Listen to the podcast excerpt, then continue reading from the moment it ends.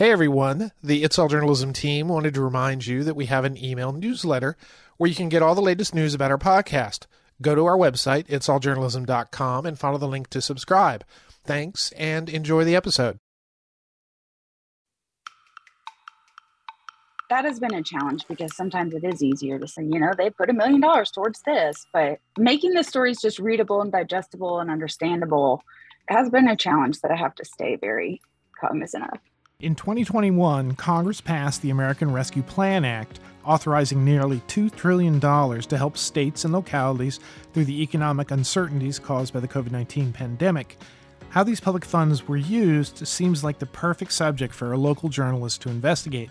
I'm Michael O'Connell. Welcome to It's All Journalism. Shelby Harris is a Carolina Public Press staff writer based in Asheville, North Carolina, one of the most beautiful towns in the world. She spent 1 year looking at how local governments were using American Rescue Plan Act funds, and she's here to tell us about it. Shelby, welcome to It's All Journalism. Yeah, thank you for having me. So tell me a little bit about yourself. How did you get interested in journalism, and how did you end up at the Carolina Public Press? Yeah, well, I actually studied creative writing in college and wanted to be a poet. And then when I was a senior in college, I had to do an internship, and I chose to do it at Jackson Free Press in Jackson, Mississippi. And I just kind of got this taste of how you could pair being overly passionate, which is how I am, with being a decent writer. And then journalism was born for me. So I went to grad school for it and got a job at a small newspaper in rural Tennessee. And then I worked for the Citizen Times here in Asheville for a little while. And then I found this job at Carolina Public Press. And government is what I want to cover. It's what I want to write about. So the opportunity to have a job solely based on covering government and government finance was the dream. Wow. Yeah. And there's always work for that. It's something that has to be covered and it needs to be covered.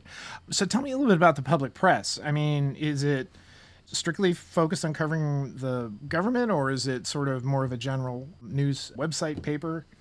Yeah, so it's wholly online. It's a nonprofit news organization, which means we're all donor and grant funded. We do not just cover government, but I mean, that's a lot of it. I cover technically public service in Western North Carolina, but like you said, I'm working on this year-long project. I'm in it. So currently happening. You're in it up to your neck. Anybody who's been doing local news coverage in the last couple of years, they kind of understand, you know, American Rescue Plan Act funds and what they are. Can you sort of explain that for some people who may not be familiar with them and what it means to cover them? Sure. Yeah. And I actually think a lot of people are not familiar with them, and that's totally okay, because it is a very complicated piece of legislation. And I think journalists really need to go into it with that mindset that if people don't know what this is, that doesn't mean that they're uneducated or not paying attention. This is difficult stuff. So the American Rescue Plan Act was this massive multi-trillion-dollar piece of federal legislation passed in spring 2021. The goal of this legislation was to pull the nation out of the wreckage of the pandemic and also prepare us should we have more shutdowns and lockdowns and things like that. And the way that the federal government did this was by dispersing these American Rescue Plan Acts to individual local governments and then also to the state to distribute. But I focus mainly on the allocations to individual cities and towns and counties in Western North Carolina. Okay. So, you know, how big an area are we talking about? So I covered the 18 westernmost counties of North Carolina. I mean, I could list all of them for you, but it's really just that region right here.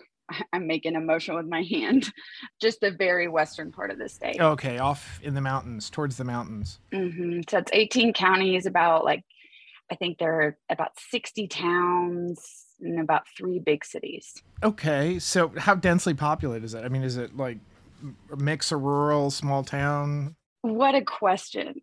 Yes. So it is a big mix of rural, small town, mountain areas, and big cities like Asheville. Well, big cities, I guess, is relative to what you think, but like Asheville and Morganton and Hendersonville, tiny rural areas, big rural areas, tiny cities, big cities, kind of got a big mix, a lot of people impacted over here. Okay. So, you know, how did this this project come about, this idea that, okay, this is something big, this is probably going to have a huge effect on our communities.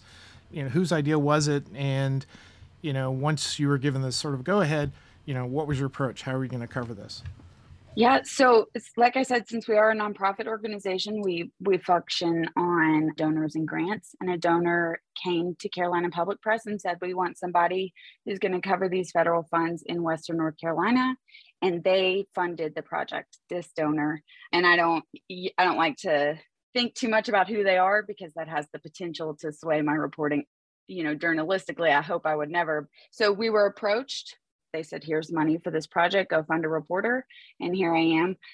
I will say that I thought my editors were bananas. I thought they were out of their minds. I was like, there's no way I'm going to come up with 12 months of copy on this one funding stream. And boy, was I wrong, because this is a very complicated piece of legislation. And it has been tricky to nail down at some points. Some places, bigger cities, have established, you know, whole websites that kind of detail both their spending and their process. But for the smaller towns, which is the bulk of what I'm focusing on, as I've taken this project into my own hands, they are not, first of all, not as keen on talking to media, typically. And secondly, they don't have these giant websites to list everything out. And so the way that I typically go about that, you know, is picking up the phone and calling them and saying, hey, what have you spent your ARPA money on? But if they don't want to talk to me, or if that is too casual, I've spent a lot of time reading through meeting documents, town councils, city councils, and you just look for those trigger words, ARPA, ARP, sometimes American Rescue Plan Act. And if you're lucky, you can control F that, you know, come up.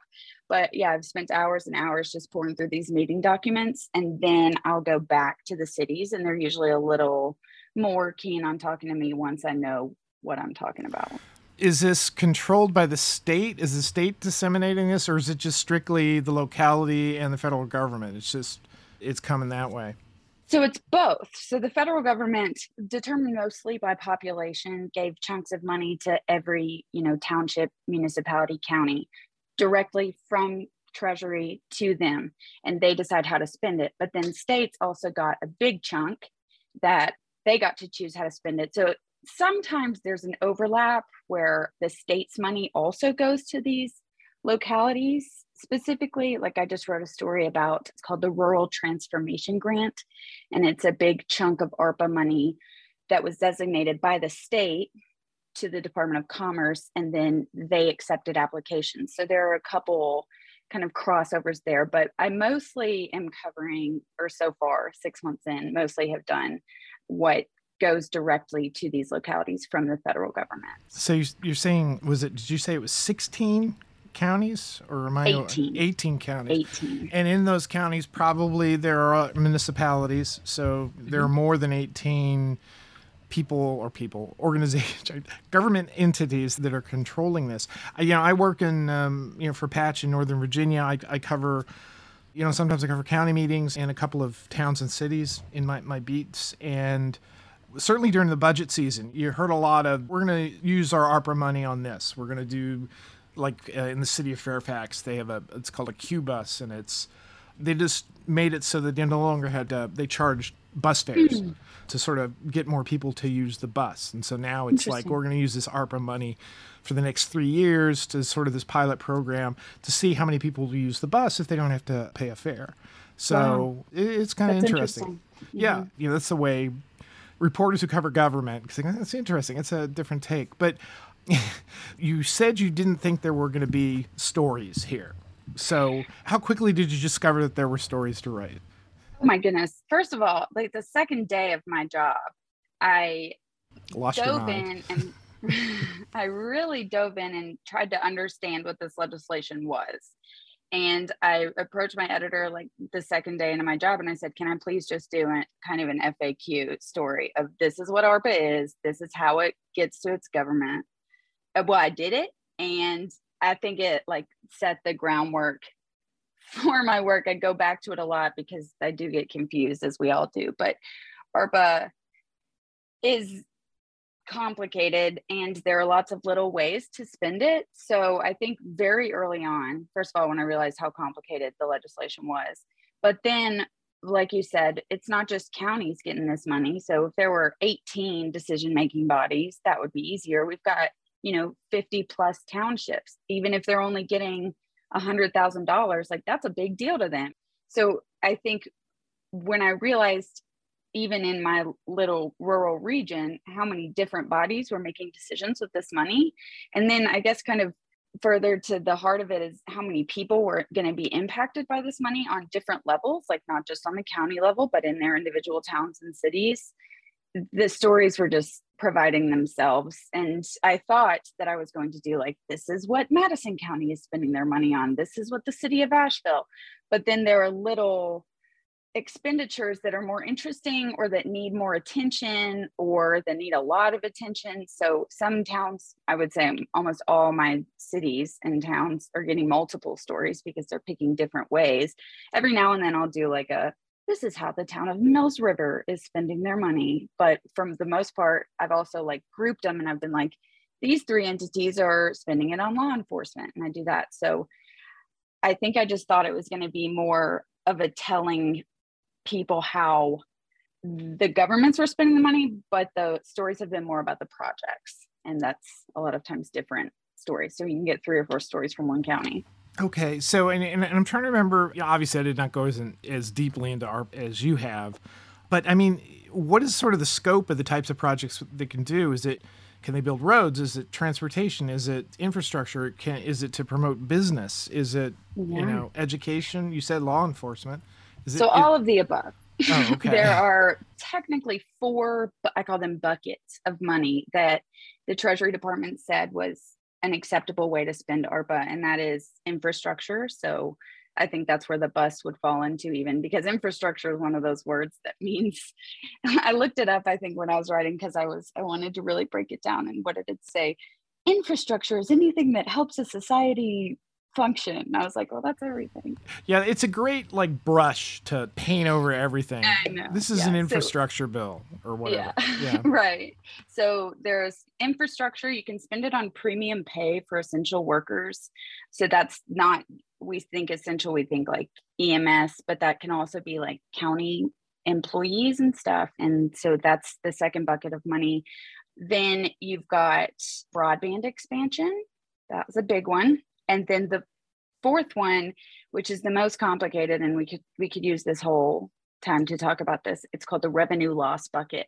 And that basically means that towns, cities, counties can put up to 10 million ARPA dollars into their operating budget, even if they haven't experienced revenue loss. Even if anything, they can just move it there and essentially spend it on anything they want. They still have to document and stuff for Treasury, but that's what most people are doing. And they're doing it not in a dishonest way, but in a, this will offset, like if we move $500,000 to our operating budget, that'll cover X amount of salaries and that'll clear up that money so that we can go fix this road. So I've seen a lot of places do that. It's been really interesting to see the smaller towns are the ones doing the infrastructure projects. They're the ones really getting into water, sewer, paving the roads and stuff. And that's obviously because it's not as expensive and it doesn't take as much time to do those things if you're a smaller town. But the bigger entities, the counties, are using it. They're funding a lot of nonprofit organizations, which is a hugely acceptable thing, because it's addressing all those social problems created by the pandemic. So they're using that a lot for that. And lots of places are using it for broadband expansion. So those are basically the four buckets of money. I've seen some really interesting ways. Like, for example, I mentioned Mills River is this small town and they're using their money. I get to write this story this week and I think it's the most wholesome story. They're using their money to match SNAP benefits to be spent at the local farmers market. But then I've seen other places like use it in, different ways. For example, Jackson County here in Western North Carolina wanted to use their money to buy new body cams and tasers for their sheriff's deputies. And again, if you use that as revenue loss, there's pretty much nothing that we can do about that, even though you would think, oh, that's not really directly related to the pandemic. But if they do it if they pull as revenue loss, they can pretty much spend the money on anything they want. Yeah. It's one of those things that I think has a lot of impact on people's lives, but probably most people don't understand that or know that that's happening. You know, have you gotten a lot of feedback from, you know, readers or, you know, governments about any of the reporting you're doing? I have a lot from readers, and I'll talk to people who, again, say that they didn't even, you know what this money was. And the New York Times published this article a while ago talking about how that's mostly because the projects are invisible. So you've got water, sewer, we can't really see that happening, so people don't know. Whereas when we got stimulus checks, everybody could see that. I get a lot of feedback from people who are either saying, hey, I wish that the money would be spent this way instead, or thanks for covering this. This is important stuff. The governments typically are very responsive to my questions and things like that, because there isn't really an unsavory way to spend this money legally. But I wouldn't say they give me a lot of feedback, but the community definitely, my inbox stays going off, and my Twitter is. And it's really beautiful to kind of see people engaged in federal legislation like this. Yeah. Then again, this is federal legislation that's designed to have an impact locally, which isn't always the case, unless it's like, you know, earmarked money or, you know, that your senator has gotten for your local road system. So what's been the hardest job about covering this? Or has it been hard? Of course it's been hard. Of course there's been hard. I mean, if it was easy, I don't know. I don't see how it could be. I would say the difficult part, obviously, as a journalist, is when people don't respond to you or don't answer your phone calls. And then you're backed in a corner because you're thinking, I really would like to tell these people how their money is being spent, but their government won't talk to me. So that's been a big challenge.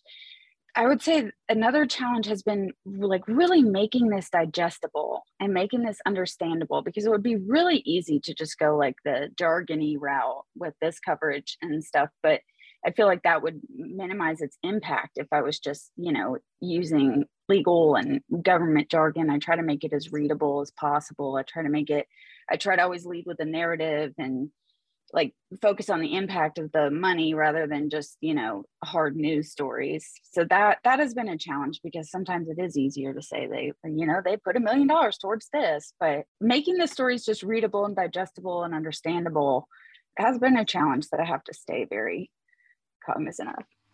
So are you finding in your approach to it that way, is it, you know, I need to find the human element. I need to find somebody who's impacted by this or something new that's happened that's affecting a community, so that they can say, hey, you know, the next time you go and do whatever, that's because of ARPA money or something like that. Mm-hmm. Do you go out and try to find somebody who's directly affected by a particular ARPA spending? I would love to do door-to-door old-fashioned journalism in that way with this money, but I do cover an entire region. What usually happens is when I speak with mayors or county commissioners, they know someone, or if it's, you know, an infrastructure project where they tell me where the sewer system's going to go, I can Google Maps that and find that business right there that's going to be impacted by these new stormwater drains. For example, I'm remembering I interviewed the owner of an architecture firm in Brevard, which is in the rainiest county in Western North Carolina, in North Carolina as a whole. And they're fixing their stormwater with ARPA. And so I Googled, you know, who was impacted, and I just called him and I was like, how's this going to help you? So usually the governments will want to go ahead and connect me with people, but if not, I do the journalism. I'll go on social media and find if anybody's talking about it. It's a lot of nonprofits. It's a lot of, or the people who reach out to me who are upset that it's, because I always say $1 of ARPA money spent on one thing is $1 not spent on another thing. And in that way, there are always two stories, you know? But yeah, when people reach out to me, I always say, if you want to connect me with more of your friends or people that you know in other counties, it's just been a lot of word of mouth and establishing myself in this project to be able to find that human element for each of the stories. Yeah. And, you know, certainly if money's going towards nonprofits, you know, like food banks or something like that, you can reach out to them, and they're always good to tell you stories about the need. And a lot of them can bring out numbers and say, look, this is how many people we had to feed last year. This is how many people we think are going to be feed next year. This is what we know is happening with the economy and how things are changing. So, I mean, it seems like such a great access to all different types of government stories. Is there any type of pushback or feeling of, you know, this is government, you know, this is government money, we, you know, the government shouldn't be spending money on this? Have you ever had anybody say that to you? I don't think as a whole, anybody's ever expressed discontent with ARPA as a whole. I don't think anybody's upset that they got this money. There was an option for governments to deny the money and not take it, but I haven't seen anybody do that. Because they don't want to be voted out, because they know that if they don't take, we could get new roads, we could get more money for SNAP. Yeah, get that out of here. But no, I do. I have this pipe dream of a story to talk to all the representatives in North Carolina who voted against this and see kind of what they think after, you know, a year and some change into it. You know, would you have, why did you vote again? Well, you know, just kind of, I got to workshop that some more clearly. Do you know how many representatives from North Carolina did not vote for it or did not support it? I don't, but I know that the two in my region voted against it. So, okay. But I think that's interesting to think about. Yeah, it is. And here you are talking up how great it is and showing all of the, you know, not how great it is, but just showing how it's being used, which in an odd way is positive, I guess. Have you run it against any sort of sense of mismanagement, anything like that? Has that reared its ugly head? But that's a complicated question still, because I mean, I could say, like, personally, if something seems, I keep saying unsavory to me, that's different. And that has no place in the coverage because it's technically legal, because there's a lot of wiggle room. Treasury gave them a lot of wiggle room. And I think what people forget is that this money is not only to help us respond to the pandemic, it's like to rebuild, you know? Yeah, to recover. And so, yeah. So I think people forget that and they're like, what does this have to do with COVID? But it doesn't have to deal with COVID. It's about making communities strong. And I always say that it's because, like, if I'm trapped at home again with my 5 kids and my husband that I've never spent, I don't have 5 kids or husband, but, and my husband that I've never spent this much time with, you better believe that my sewer better be working, you know? So that's what I always say. Not going to go through that again. So, I mean, I think obviously as a journalist, we cover things that we personally think could have been, you know, you think, yeah, we could have spent a little more time on that thought. But I mean, as far as mismanagement, I don't really foresee any audits. I don't see anybody getting in trouble so far, because I know that that happened a lot, even with previous COVID recovery money. But I mean, the Treasury's rules is like 50 pages. So, well, how far are you into the project?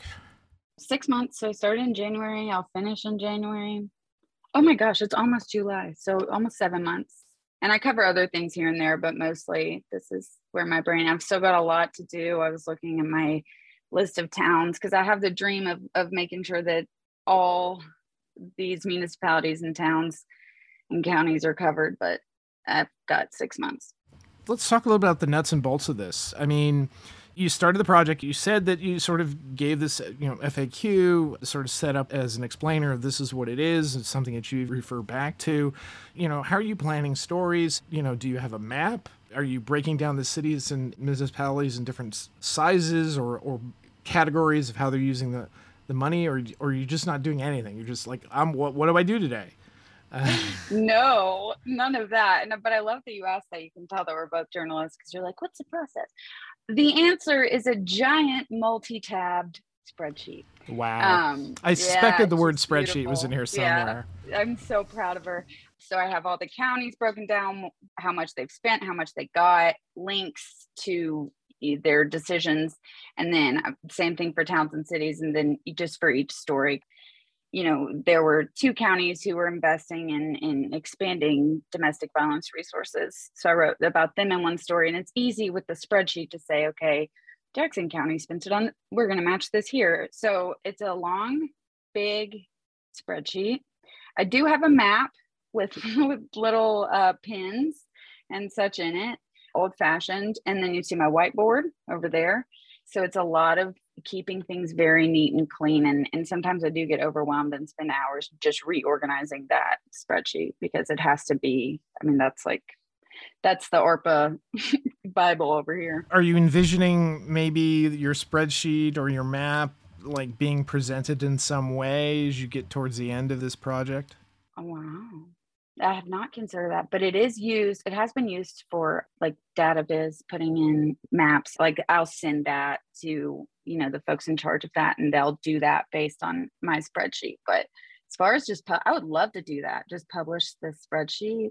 I would love to do that. Do you have any like, are there data sets that you can, you know, scrape or grab? There are a lot.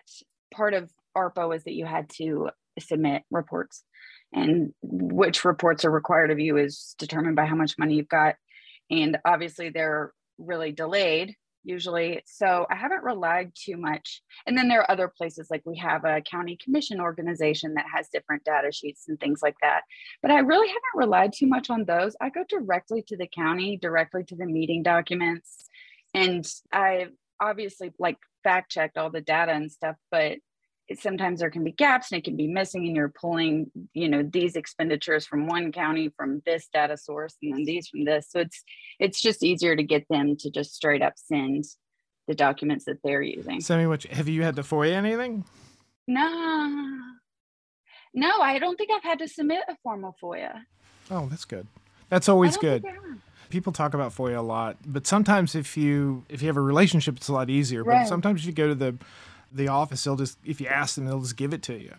Yeah. You know, especially something like that, that's public data, and that, you know, they know that even if you ask for FOIA, they're gonna have to hand it over anyway. So yeah, no, it's always, you know, one of those things as reporters, you know, sometimes it's like incredibly easy and other times it's needlessly difficult. So I know, and it's always frustrating because you're just like, I'm gonna get it eventually, just please, just give it to me. But yeah, no, I haven't had to. What a blessing. What have you enjoyed about this project so far? I mean, this has just been, I can't even like describe, because I wrote a column last week actually that explains like what it meant to me, because I feel like I've really gotten to like play a hand in assisting people to participate in government, because I've taken this really complicated thing that it would be so easy for decision makers, people who wield great power, to keep under wraps and spend however they want. But I said, not so fast. And so I was always, you know, work for newspapers, hard news. And I feel like I've gotten the opportunity to connect people to these really important decisions, because it's not easy for governments to engage the community in money-making decisions. And obviously a lot of times they don't want to do that because it takes a lot of work and then they don't get to spend it how they want. But you know, I've had so many people call me and say, I just got off the phone with the county commission office and stuff. And I'm like, yes, engage with your local government. So I can't even like describe, like, that's what I've always wanted, was that people to engage with their government. And I feel like I've assisted in that. So that's definitely the highlight. So what's on the horizon here? You said, you know, now we're 7 months into it, or almost 7 months into it. Where do you hope to be in January? Well, I'm going to keep going with all the towns and cities and updates, but I would like to dive more into the state funds that have been appropriated towards this area, because the state, I told you about the rural transformation grant, things like that. So the state money that's coming here, I would like to look more into that. I know that North Carolina's budget hasn't passed yet, but from what I understand, there was a piece of it where Commerce Department would be able to hire some ARPA manager or something like that. So just looking more into the state side of it and localizing that. This has been kind of fascinating. What would you recommend? I mean, obviously, hopefully, the reporters who are listening to this and haven't done any ARPA reporting, shame on you. But, you know, what would you recommend if somebody says, oh, wow, maybe I should look into this for my communities? Oh, you should absolutely look into this. I just can't beat that home enough. I was talking earlier about how easy it is for governments or for powerful people to make decisions in the dark if the community isn't involved. And the way the community is involved is through us, like it's through the journalists. So not only will you find a plethora of stories, but I think it's like accountability journalism at its, at least for me, at its peak. I've been able to directly like look how this money has been spent and tell the people, and then the people have gotten mad or the people have celebrated. And so you definitely need to cover it if you haven't. And when you cover it, make sure that it's, you know, understandable to the people that it's impacting. don't write an academic article. Like, it just kills me. Not that I've read a lot, but you know, like really rigid, like stuffy. I'm like, come on, this is for, yeah. But I feel that not always, but just especially for this money, because it's so hard to understand. Sometimes when you get a little deep in the weeds and you get sort of your head filled with this type of reporting, that you forget that it actually has a human impact. Right. And you get caught up in the numbers. Oh my God. That's a really hard thing for me, is not to just like spreadsheet them out, you know, like I'm like, they don't care about this. See like the numbers? Yep. Yeah. You know, $4 million. Duh. Right. You know, they're not like me that gets butterflies from data. So we need to make it digestible. Well, it sounds like you found a good spot for yourself. And it sounds like a fun project to do. And it's great that you got this going on. Shelby, thanks for coming on the podcast. This is great. Oh, thank you so much for having me.